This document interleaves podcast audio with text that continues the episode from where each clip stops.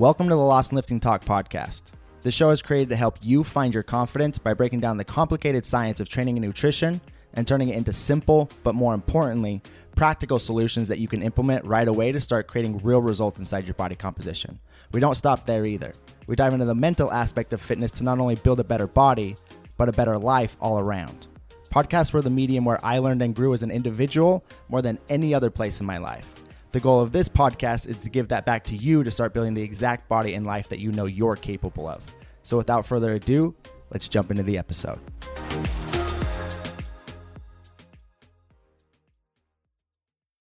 Jeremiah, what's going on, brother? What is good, dude? How you doing? I'm doing fantastic. How are you doing? Good, bro. What have you been doing with your training and nutrition lately? I don't think we've talked about that as of late. So honestly, my training and nutrition has stayed um, the exact same as the last time that we've talked. I haven't necessarily changed anything up. So I feel like it's been since February, maybe February, maybe maybe March. I started just a slow build. Um, back then, around like 180 pounds, and I've been running a lot of Paul or just solely running Paul Carter's.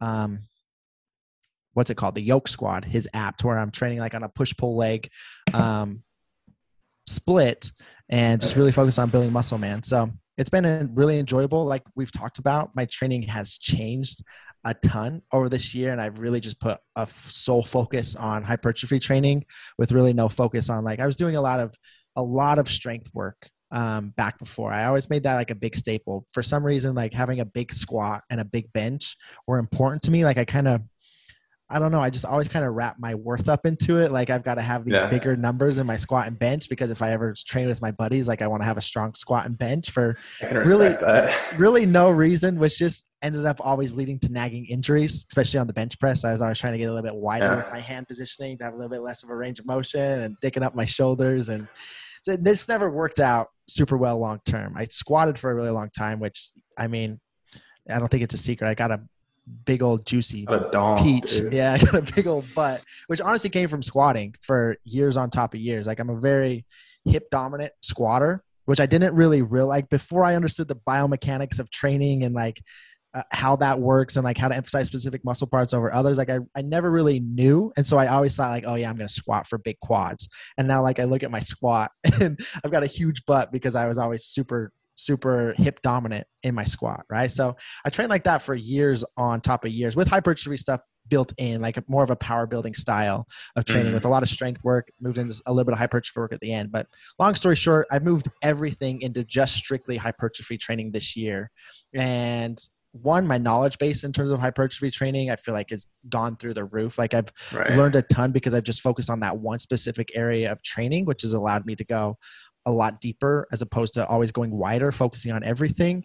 Um, and two, I've really enjoyed it. Like my my in volume has come down tremendously. The way that Paul trains is in a way that or programs is in a way that I've ever programmed or trained or or anything ever in my entire life. So it's been super different. The volumes are super low. Like in week one, we're literally doing one working set to failure. Like we have three or four acclimating sets, but then it's just one working set on that exercise to all out failure and then you move on to the next exercise. You essentially do the same thing like it's the all out failure um, and then like you do that for the first two weeks and you're just aiming to really progressively overload in those first couple of weeks of training. So that first week's to all out failure right? Second week's to all out failure. Well there's a there's a there's an introductory phase before that. So there's a, a week before that that's like introduction, introducing yourself to the exercises. Then it's the one week to all out failure, second week to all out failure, and then the third, fourth, and usually sometimes the fifth week. It just depends on the the meso but um, then you start adding high intensity techniques right? So now you're maybe like some exercises maybe you're just adding an additional set to failure like a drop or a, a down set. Some you're adding triple drop sets. Some you're adding big clusters. But all of the work that you're doing inside of everything is like you're expected to take everything to failure. There's no there's no like reps in reserve. Like it's like you go all out to until you can't do any more reps. And so like obviously if you're training that way you're not using a bench press. You're not doing a barbell back squat. So like it's a lot of dumbbell work. It's a lot of hack squat leg press type work. Um, and i've really enjoyed it. Like my training sessions literally dude they i had a push day yesterday. It took me 35 minutes. And like i'm like 35 minutes in and out. And so I like that because my life is busy. I have a lot going on. And so like to be able to get into the gym, hit it hard to be able to leave is super convenient.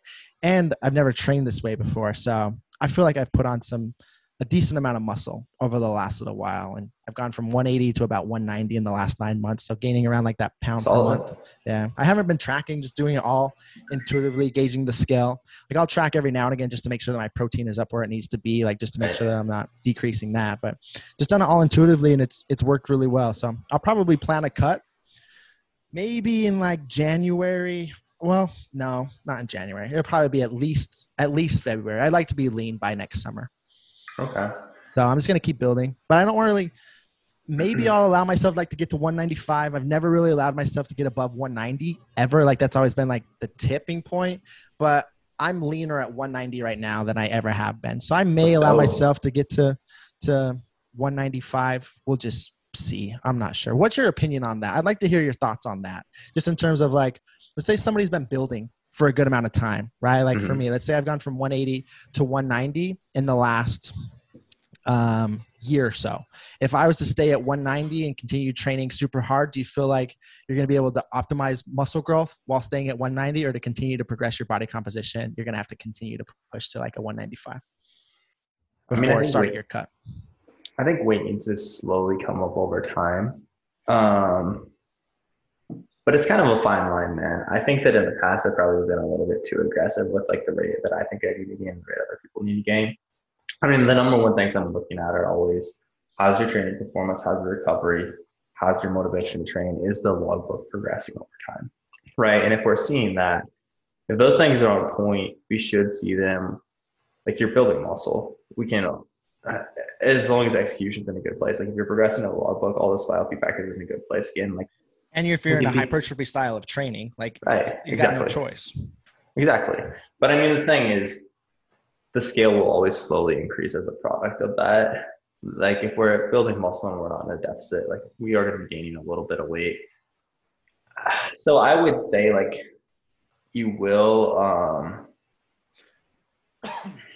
you will see it come up still. I wouldn't like set the goal of necessarily trying to stay at 190. I think that would probably be counterproductive because you would eventually probably just see biofeedback start to dip and sure. then your number would that that'd be my take. I think that you will have to go past it though to continue to build. Like I would say there probably will be a couple months where you could just hang out at 190 and everything would be fine, but eventually you would start to see things take a hit. Yeah.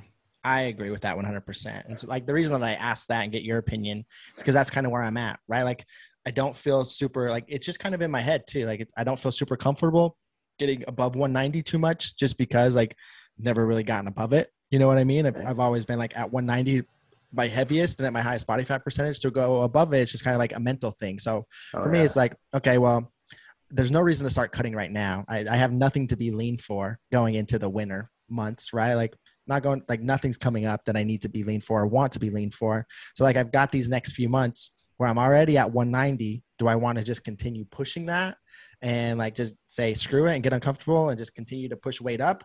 Or could i roughly stay around the same weight continue training harder and continue to see body composition improve you know? So like it's just walking that fine line. But i agree with you 100% like as a byproduct of doing everything right the scales probably will continue to tick up over the next few months. But again like I'll probably like only get to a steady like 192, 193 before I get to a cut anyway. Like I don't need to be putting on I don't need to be gaining weight as the same rate as I was before. Even if it's a half a pound per month as opposed to roughly a pound per month, like I'm still in a good position.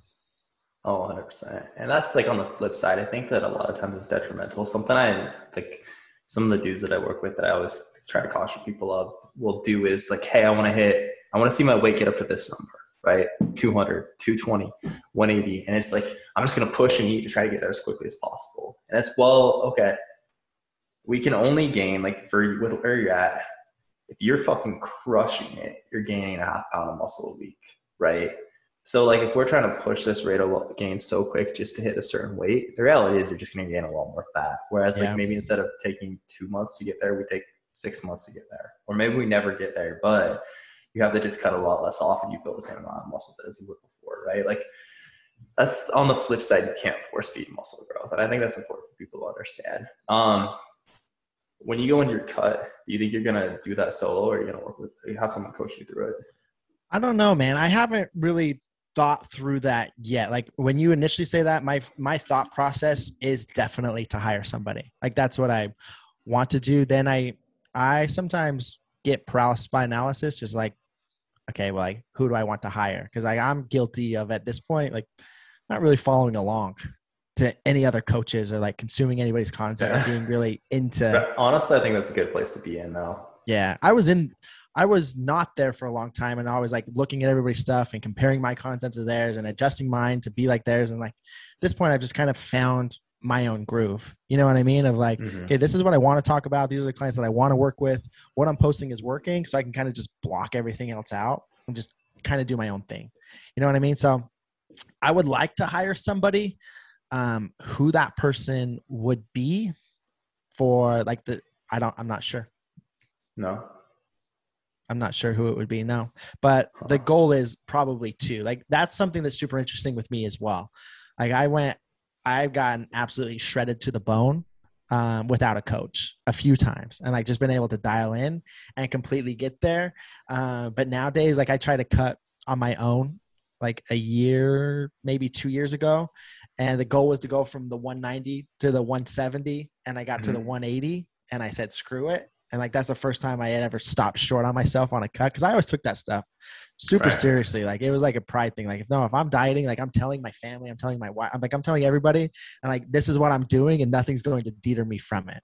But the last time that I and I got I was successful with that like three or four times, like going through pretty pretty strict cuts. But right. now I sold myself short on the last one and so i feel like to truly get there like i'm going to need a little bit of that extra accountability to make it happen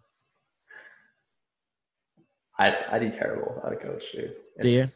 Yeah, I mean, it, I would say like since I started coaching people, it's much harder for me to be as on point, especially with nutrition. Uh, but like too with like structuring your own training.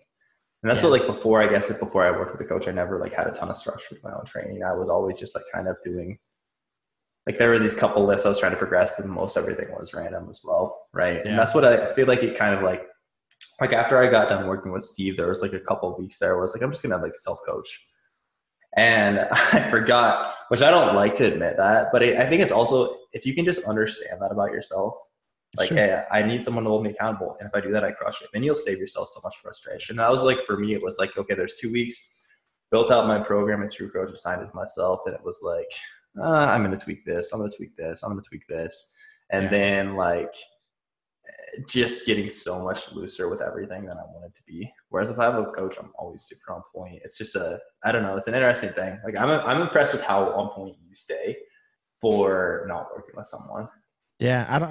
It, it is interesting. Like I've always just been like, I've always just truly fitness and nutrition. I, I don't know. Like they've added so much. Like I feel like I'm so indebted to them and indebted to it for some reason like it's this is why like i was love i love this stuff as like a 16 17 18 year old kid. Like i was always obsessed with it. I didn't have a lot of knowledge back in the day but always obsessed with it. And like just what it's done for me mentally financially like every aspect of my life like fitness has been like the the foundation to like that seed being able to grow. You know what i mean? Yeah. like so I don't know, man. Like it's just it's just a part of me. Like if I'm not training and if I'm not being somewhat dialed in with my nutrition, and again, like I'm a hell of a lot more flexible with my nutrition today than I ever used to be. Like I used to right. be on point with everything. Now, like through this whole build, like I said, I've just been very intuitive. Like I build up the skills and I preach a flexible lifestyle. Like I I preach like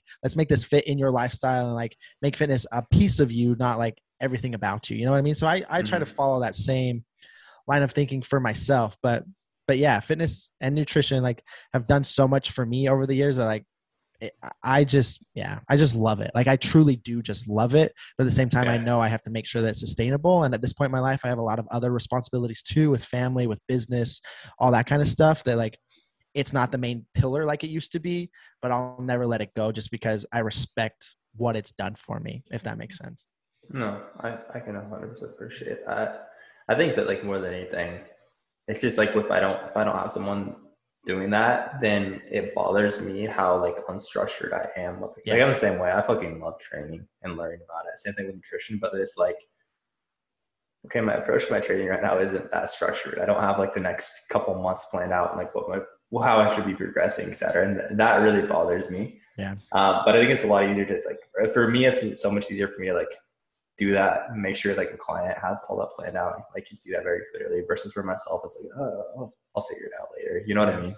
I'm the exact same dude. I am 100% the exact same there. Like everything's definitely not all dialed. Now, like running, um, having somebody else handling my training, that's super convenient because my training was always kind of like what I felt like I wanted to do. You know what I mean? And like I took a couple years, mm-hmm. like focused on a lot of strength stuff. Then I went to more of like a functional aspect of training, which, yeah, I don't even agree with that term honestly anymore at this point. Like it just what what is it? Like what is what is functional training? I I I agree. You know, like that's how that's where I'm at with it. Like there's a you you gain more function through being stronger or adding more muscle to be more durable. You know what I mean? Which is through strength training and hypertrophy training. So like why wouldn't you just optimize those two in their own respects and like you're going to be a more functional human because of it. But like to deem yeah. something functional or like functional exercises like it, that's stupid. it just doesn't make sense to me at this point. I don't know. I like agree. it just it doesn't make no, a, a, ton of sense to me.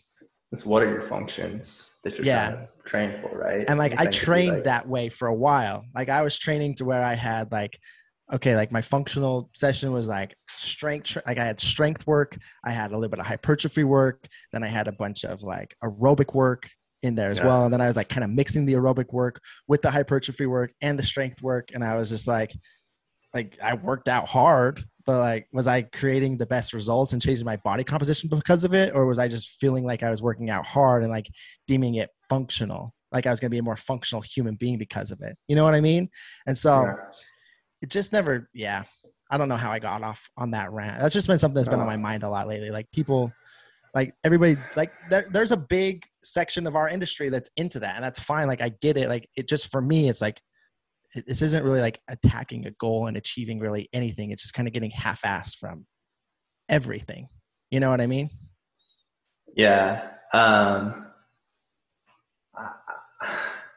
What's your opinion? I, don't want to. Talk, I want to hear your opinion. There's things about it that I can't say on the podcast that we could get into, but um, yeah, I think a, I think that almost like at least from the people that I follow that talk a lot about like do these functional movements or like this functional whatever um it's kind of it kind of like somewhat reminds me of crossfit where it's like a kind of like a jack of all trades master and none right like it's a yeah. ton of like i'm gonna use like this half kneeling landmine press variation or like these bottoms up kettlebell carries and it's oh, we're doing a lot of very like okay so like the half kneeling shoulder press is the half kneeling like landmine shoulder press is that really going to do is that actually going to give you enough stimulus to actually like build a stronger more stable core versus like if you just did a dedicated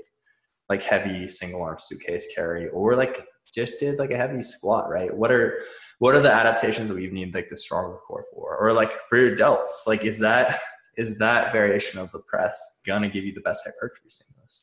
And like a lot of times it like turns into that. I think again, like these exercises that look cool, and it's almost like it's like I think the same people that do this a lot are also the people that shit on like it's not like functional training shouldn't be you doing stuff on the Bosu ball, but like still they're like now again this is just from like what I see on Instagram, but it's basically like a lot of movements that aren't that effective for hypertrophy, but it's like what really is the goal here? Because you're also not training for like powerlifting.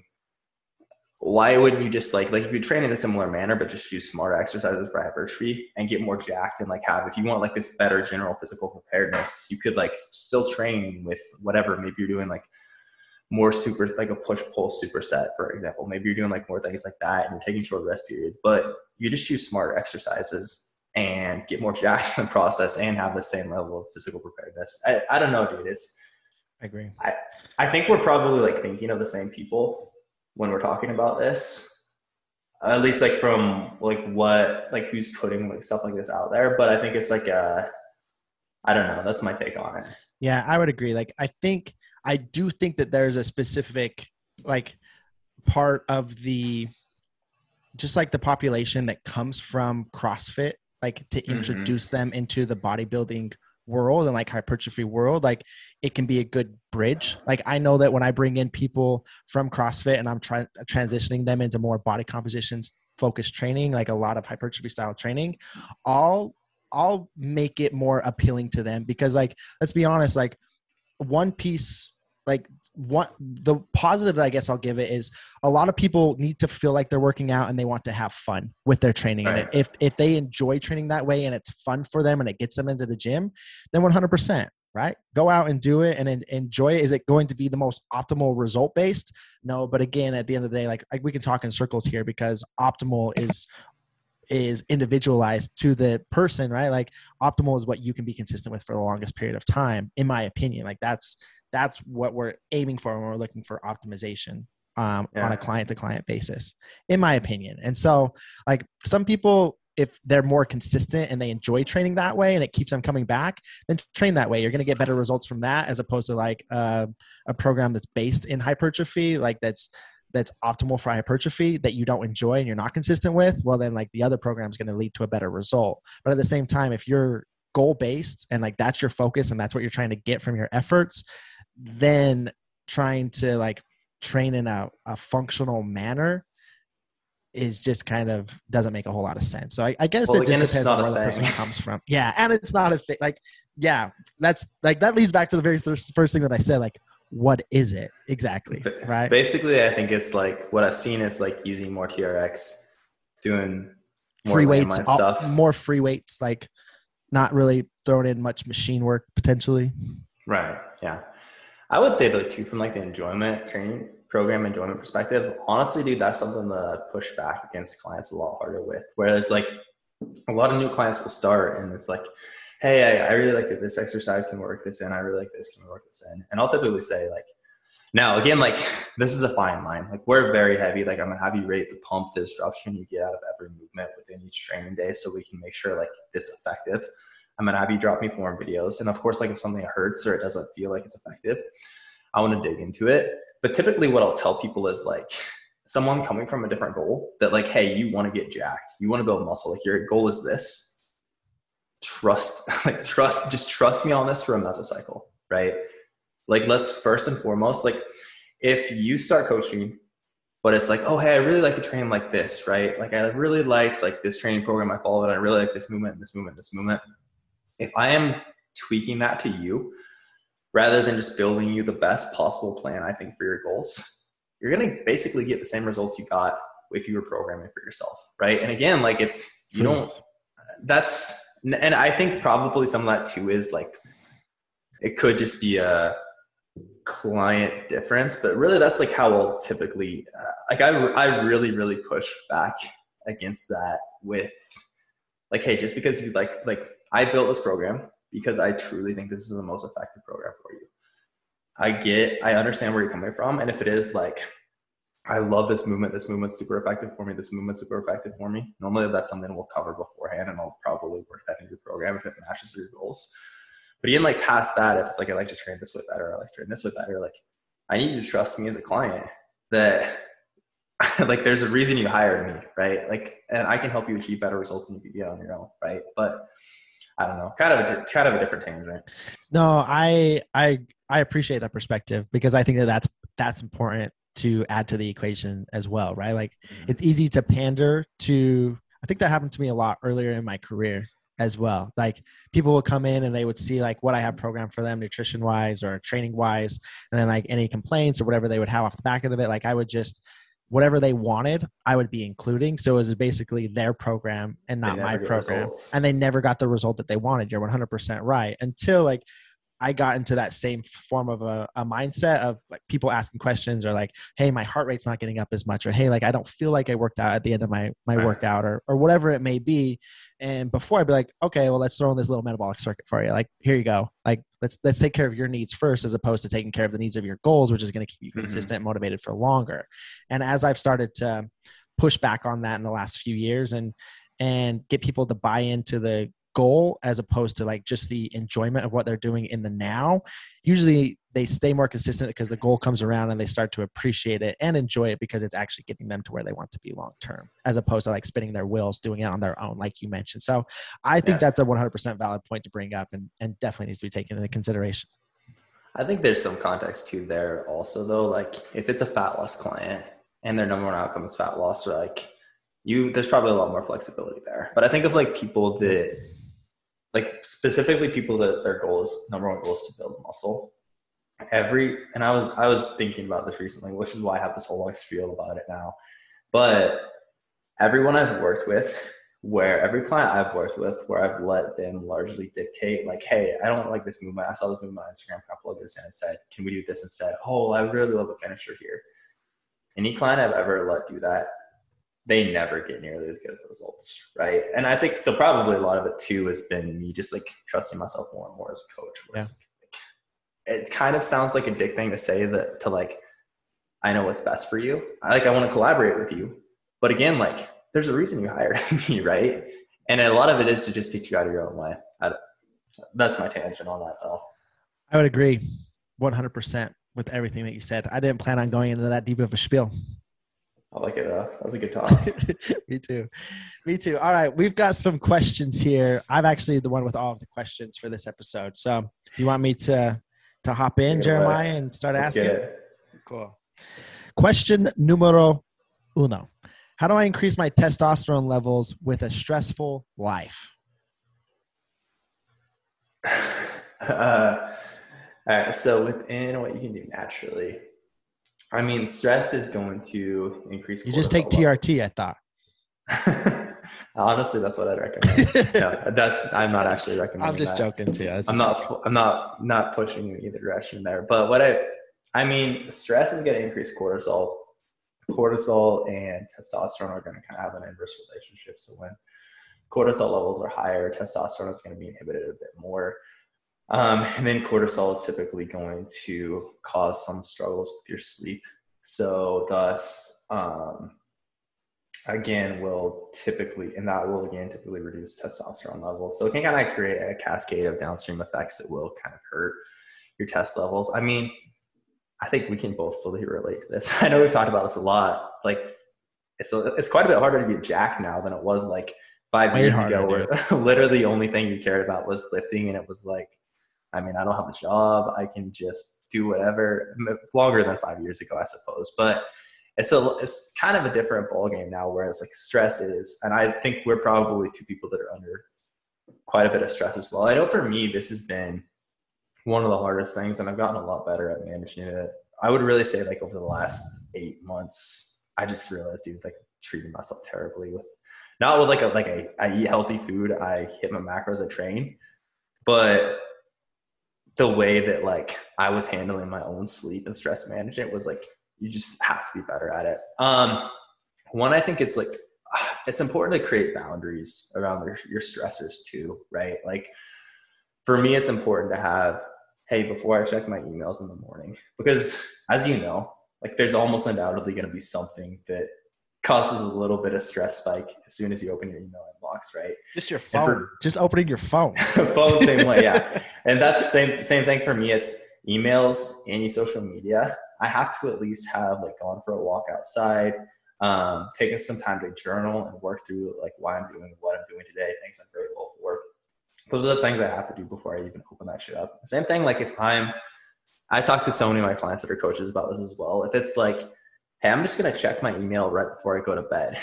Again, there's a lot of times something in there that's gonna be like, fuck, I'm just, you're just thinking about this. Is always on your mind.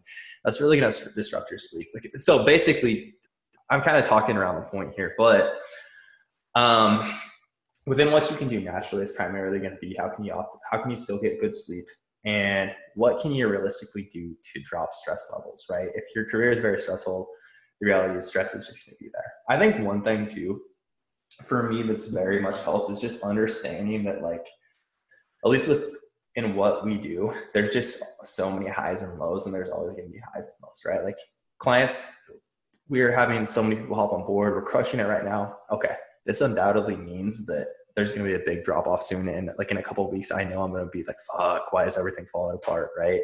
And it's just always going to be like that. I think understanding that is very helpful. Um, but then like actually more tangible things, really just setting boundaries for yourself with the stressful thing. Like this is when I allow myself to start engaging with this in the morning. This is my cutoff time at night. So like for me, it's super helpful to have, okay, Tuesdays, Thursdays, Fridays, I have to be done working by 6 p.m. Right. I made that agreement with Katie. Um, Mondays, Wednesdays, I can work later. Right. And then it's like, I don't want to allow myself to check email before bed. Right. I typically try to stop answering emails after 6 p.m. outside of on my check-in days, etc. Um, and two, I think that a lot of people that are very like stressed individuals kind of abuse caffeine. I know I have for a very long time. Stimulants as a whole, I think. Um, I know like you were super into cocaine for a while. but it's not true.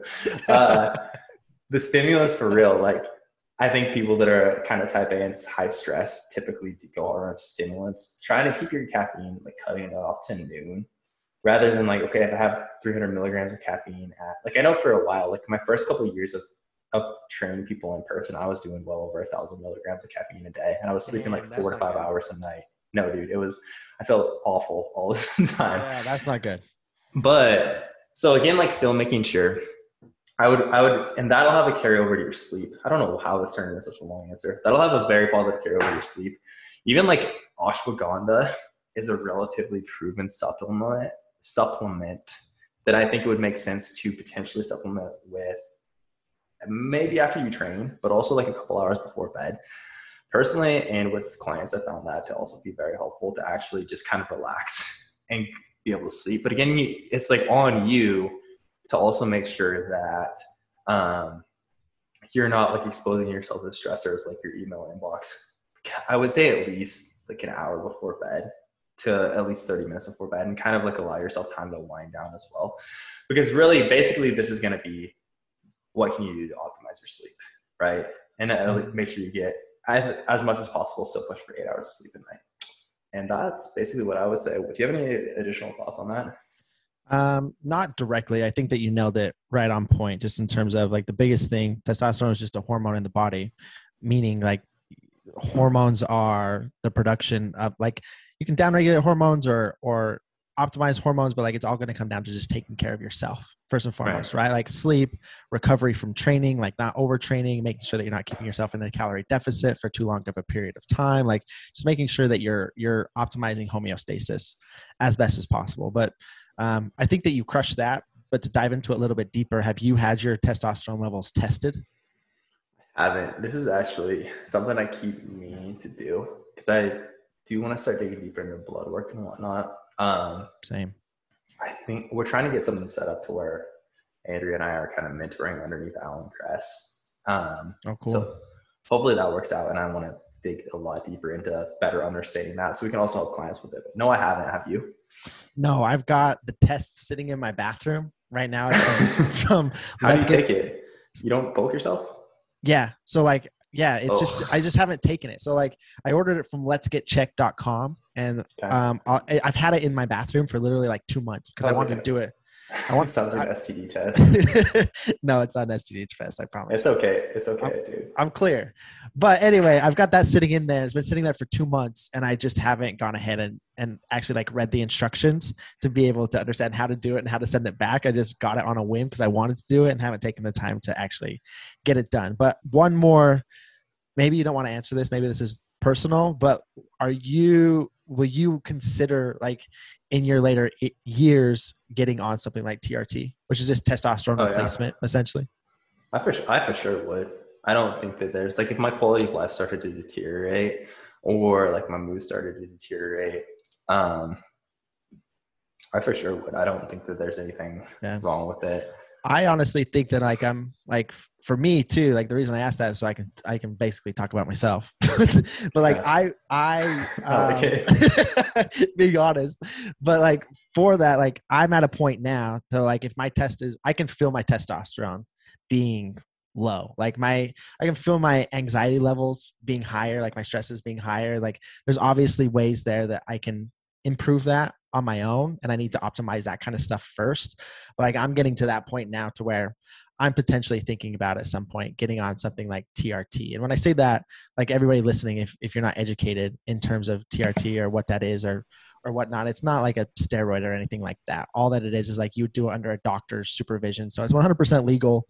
And you go in and you basically, if your testosterone levels are low, the doctors will prescribe you testosterone um, to optimize your level. So like you won't go into like superhuman levels or anything. You'll just be able to get back to an optimized level for like what a a 20 30 year old person could be at like you're just going to always be at that in your 30s 40s 50s 60s potentially right. um, just to have more energy to i've heard like one thing that i've heard that it really really helps with with the people that i've talked about that are on it um, that struggle with like anxiety, which is something that that I struggle with and I'm working heavily on now because I've had some issues with it in the past. Um, one of the biggest reasons that I it, it pulled gravitates me is because I've heard the effects that it's had with anxiety, like the confidence that it brings back, just like into just like right.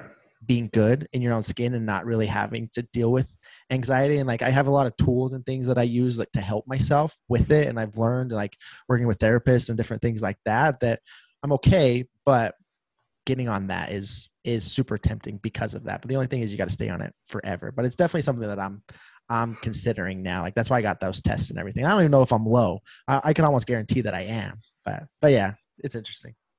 Do you have to stick yourself for that? Do you have to draw your own blood for that test, or how does it work? Yeah, it's like a, but it's just a prick. I think it's my finger.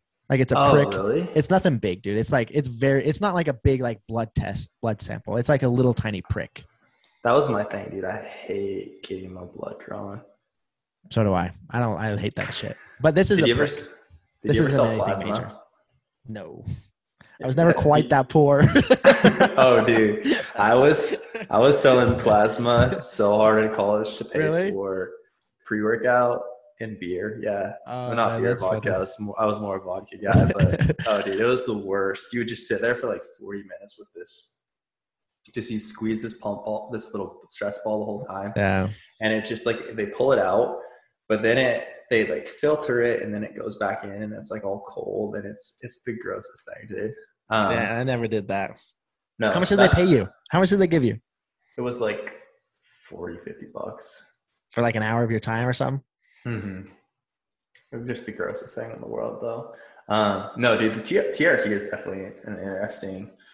I, I didn't. I thought I was straight up. That's been like my biggest hesitation. I didn't know if it's just like you prick your finger. Yeah, like absolutely with that. I genuinely just hate getting my blood drawn so much. Or like a vasectomy. Would you get a vasectomy? Um, that is a good question. My wife and I haven't like really had that conversation in depth yet to understand. I know that like because we're still trying to have it. We want to have one more baby, Right. and we haven't had the conversation of like at the end of that who's going to get what. I don't know. I mean, if she's like, Chaz, I don't want to like I don't want to get my tube side, like I don't want to have to go through that, whatever it may be, like, will you take care of it? Then I 100% would Yeah.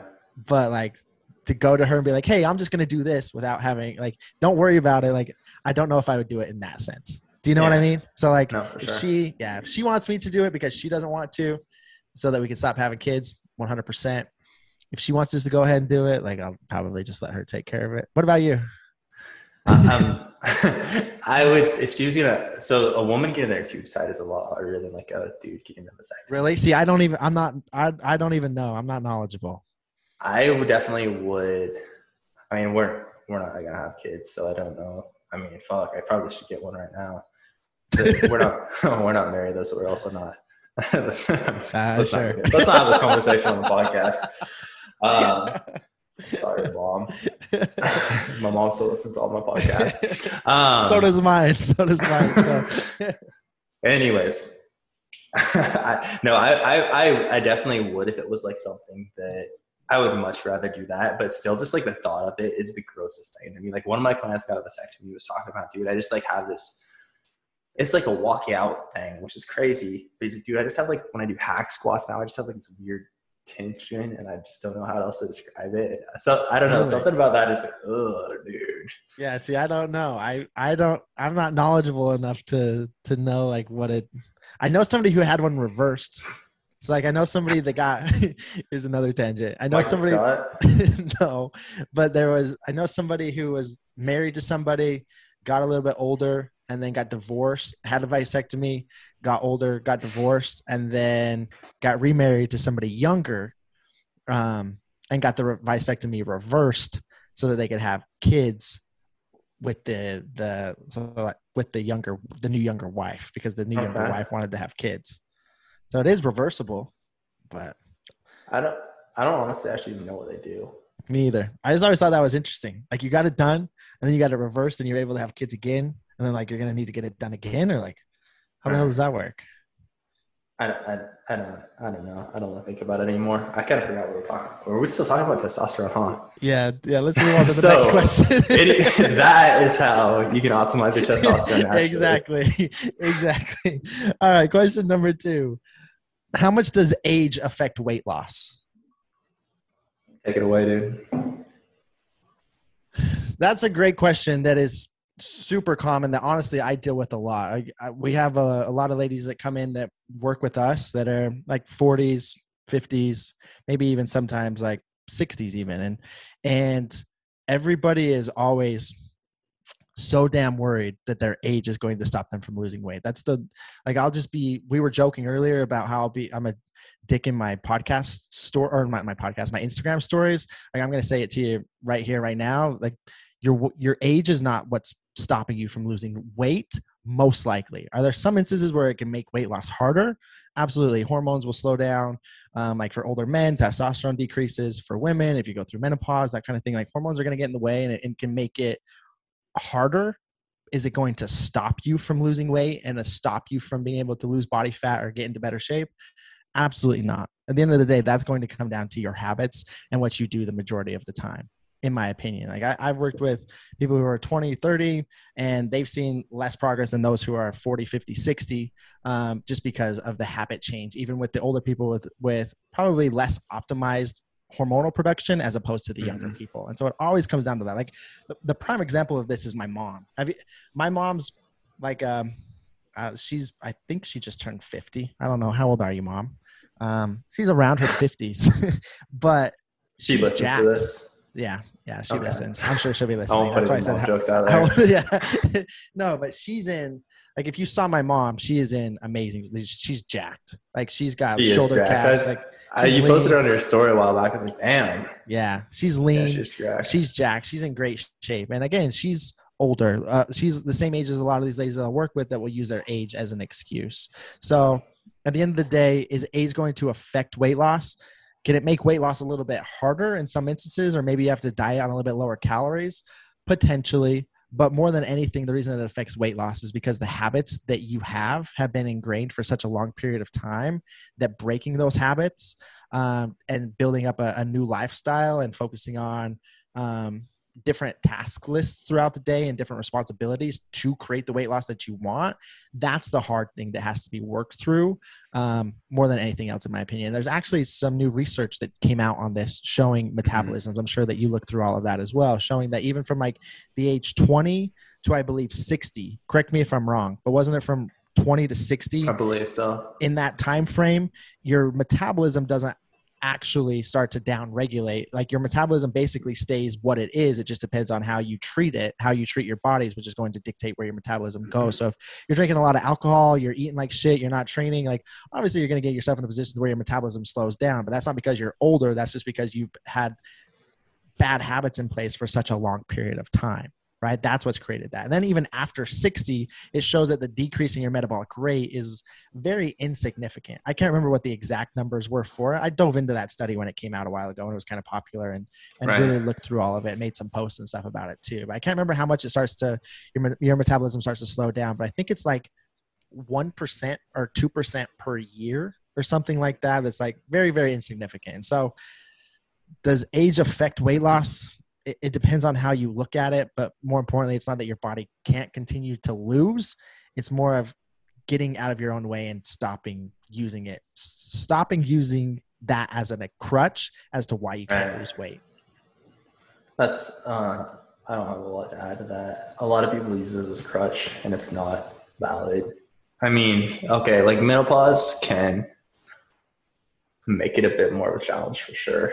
How so? Are you knowledgeable in that? Like, like why why does it make it like? Because I get we get people that come in and work with us that have that are going through menopause and things like that. And like I've worked with people who have been through menopause and they're they're past it and they come in and I help them drop 15, 25 pounds and like they're in a great spot. And then others come in and they use that as an excuse and like maybe don't end up reaching their goals because like they're they're stuck on that. When as opposed, like, do you understand like what actually happens when somebody goes through so, menopause? So I shouldn't say it makes fat loss more of a challenge, but rather during menopause, a lot of times women will experience wild like water weight fluctuations because mm-hmm. there's a lot of there's a lot of crazy things going on hormones. So more from a mental perspective, and yeah. to reframe that, I would say that a lot of times it will be like a hey, my weight is all over the place. Like my weight's up five pounds now, and like I think it can get frustrating to like okay, let's look at these other metrics. Let's look at body measurements, progress pictures. I think that's something that can deter people or like make it from their perception make it seem like it's harder than it necessarily is. Um, but yeah, it's still like very. I so I kind of phrase that incorrectly, but it's something that can I I would say mess with people's heads a lot more and make it seem like okay, you're in menopause, you can't lose weight, right? Does that make sense? Absolutely. Um, and when like going through menopause and whatnot, like your metabolic rate can slow a little bit as well, right? Is that? I'm not actually sure on that one. Really? I was always under the conception that as like you're going through menopause, like your your metabolic rate will slow down. That could be completely false. On that could just be like full transparency. Like I'm not an expert when it comes to menopause, or like an expert when it comes to hormones. Like our, our, both of our expertise are body composition focused. Right. It's not like into the weeds with that kind of stuff. We have a general understanding, but like I, I don't dive in and like really learn about that kind of stuff. If I had Alex on, who works for me, he uh he like he's a nerd on that kind of stuff. He, Alex is smart. yeah, he whenever I have those types of questions, smart. I always ask him because he yeah he's dove into all those certs and like done all that kind of stuff. So which is super helpful, and he's the one that works with all those types of clients that come in with us generally. But anyway, I got. Should we go hop into one more? You got Let's anything else to add to that? you're good. I don't. I don't think so. I think we're in the same boat there too. Like that's typically I'll ask Andrea questions like that because if someone's struggling with anything of that nature, I'll just typically, hey, you're the perfect fit to work with Andrea. She knows a lot yeah. more. So I'll have to ask her honestly. Um, yeah. What do you got for me? All right. Last question that we're going to dive into. How do I figure out how many calories I need to be eating if I've been under eating for too long and I and still if I've been under eating for too long and still have more fat that I need to lose? That makes sense. Do I need to re-say it? How do I figure out how many calories I need to be eating if I've been under eating for too long and still have more fat to lose? Yeah. So is our goal to keep losing fat? Yeah, they want to lose more body fat, but they don't know how many calories they should be eating to lose body fat because they've been under eating. Um, I love these questions. Um, what else? Untangle that one. Uh, okay, I'm just trying to work through that in my head. Um, what I would say is, first of all, if you feel like you've been under eating, you haven't lost fat, um, and it does genuinely seem like you're eating a very small amount. I believe that we talked about this the, the last podcast, where basically you can really downregulate your metabolism if you're under eating protein, if you don't have adequate muscle tissue, and you're not getting enough steps. So, what I would say first and foremost is I would focus on, I would estimate where your maintenance calories are. And I would focus on spending a couple months eating because this is something that's impossible to give a generalized answer, but I'm just going to do my yep. best here. Yep. Um, I like where you're going. Do, you're going the right way. I would do, I'm glad I got your approval. um, I would, I would take realistically at least three to four months to just focus on eating more.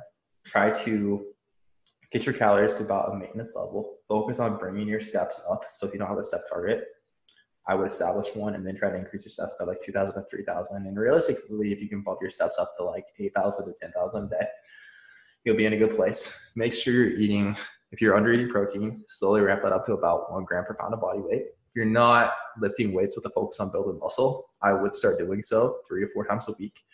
I would spend three to four months like that. Now, after that, because again, you're gonna be, and I would also honestly like look at and here's where our opinions might differ a little bit, but I would also probably dig into like the ratio of carbs to fat that you're eating. And basically, you don't have to get super complex with this, but I would try to eat a balanced diet and I would make sure you're at least eating like one to 1.5 grams of carbs per pound of body weight. Um, try to get in plenty of those around your training, right? And that'll basically help fuel the way you're training, help fuel your recovery, so you'll be able to build more muscle tissue. So then at the end of this three to four months, you have more muscle, you've been consistently moving a lot more, eating a lot more protein. Um, your metabolism is basically going to be faster because of that. So then from there, I would spend the last couple of weeks of that phase again, just trying to eat at an intake where you're just maintaining your weight. Then going into your fat loss phase, I would just drop 500 calories from that number, and you'll probably see yourself lose about a pound a pound and a quarter a week. Um, that's what I got. No, I would agree, man. 100%. I think a lot of the time, like if you if you think that you're under eating and you're not losing weight, so you don't know how many calories that you should be at, the first thing that I would do, um, everything Jeremiah is right on point, but but really dive in and look at are you truly under eating? Right, like That's this is too, this yeah. is usually where it comes down to like if you're under eating Monday through Friday and then you're YOLOing on Saturday and Sunday, you don't really know how much you're eating on Saturday and Sunday. Chances are, like if you're eating, let's say 1,500 to 2,000 calories on uh, Monday through Friday, but then you're eating 3,000 to 4,000 calories on Saturday and Sunday, like your maintenance, you're probably not under eating. Your maintenance probably isn't even slowed down in the first place, right? Yeah. Like you're, you're probably sitting at a point like for an, I'm thinking of an, there's like an average male here who's usually in maintenance level is somewhere between like 2,500 to 3,000 calories per day, like for like a general guideline, like just an average person.